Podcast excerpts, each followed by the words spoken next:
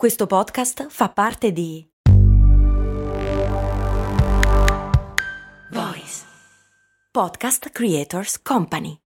Investi in azioni ETF con Scalable Capital. Crea piani di accumulo. Analizza il tuo portafoglio. Ricevi interessi e molto altro. Tutto via app o via web.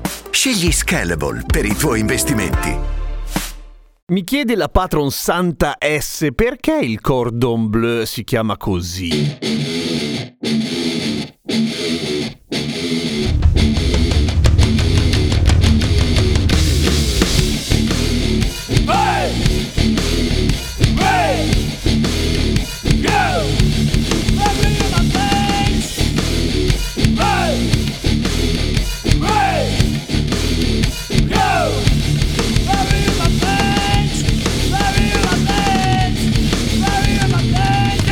Sono Giampiero Kesten e questa è Cose Molto Umane, il podcast che ogni giorno, sette giorni su sette, risponde alle domande, ti insegna o ti spiega qualche cosa. Tipo perché il cordon bleu si chiama così, che non c'è niente di bleu nel cordon bleu, cioè se nel cordon bleu c'è qualcosa di blu, buttatelo via, perché vuol dire che è andato molto molto a male. Per cordon bleu in genere si intende una fettina di carne ripiena in mezzo di una fetta di prosciutto cotto e del formaggio, il tutto impanato, come una sorta di matriosca di cibi diversi, che secondo alcuni è molto buono, ma che ha la fastidiosa abitudine di scivolare via. Quando il formaggio si scioglie fa l'effetto sciolina e per cui la fetta sopra di carne scivola su quella sotto sguisciando a grandissima velocità. Ma al di là di questo, perché non si chiama fettina ripiena di formaggio e invece si chiama con un nome che non sembra assomigliare a nulla di sensato? Cordon bleu, che vuol dire, guarda un po', nastro azzurro, che è la teoria più bella perché le teorie sono due. La prima, quella secondo me più noiosa, ma è solamente il mio giudizio senza alcuna preparazione culinaria a riguardo, è il fatto che si chiama così perché l'inventore, il duca Gonzaga di Nevers, era stato insignito del cordon bleu, il nastro azzurro, che è l'ordine francese dello Spirito Santo. E siccome era molto orgoglioso del suo vessillo, andava a comprare le cose, a fare la spesa, giuro, con addosso il cordon bleu e quindi lo chiamavano Monsieur Cordon Bleu, il signor nastro azzurro, un po' come uno che, boh, se l'avesse inventato uno che aveva, che ne so, preso la medaglia al valore in guerra e poi la teneva sempre, andava a fare la spesa con la medaglia al valore, adesso diremmo,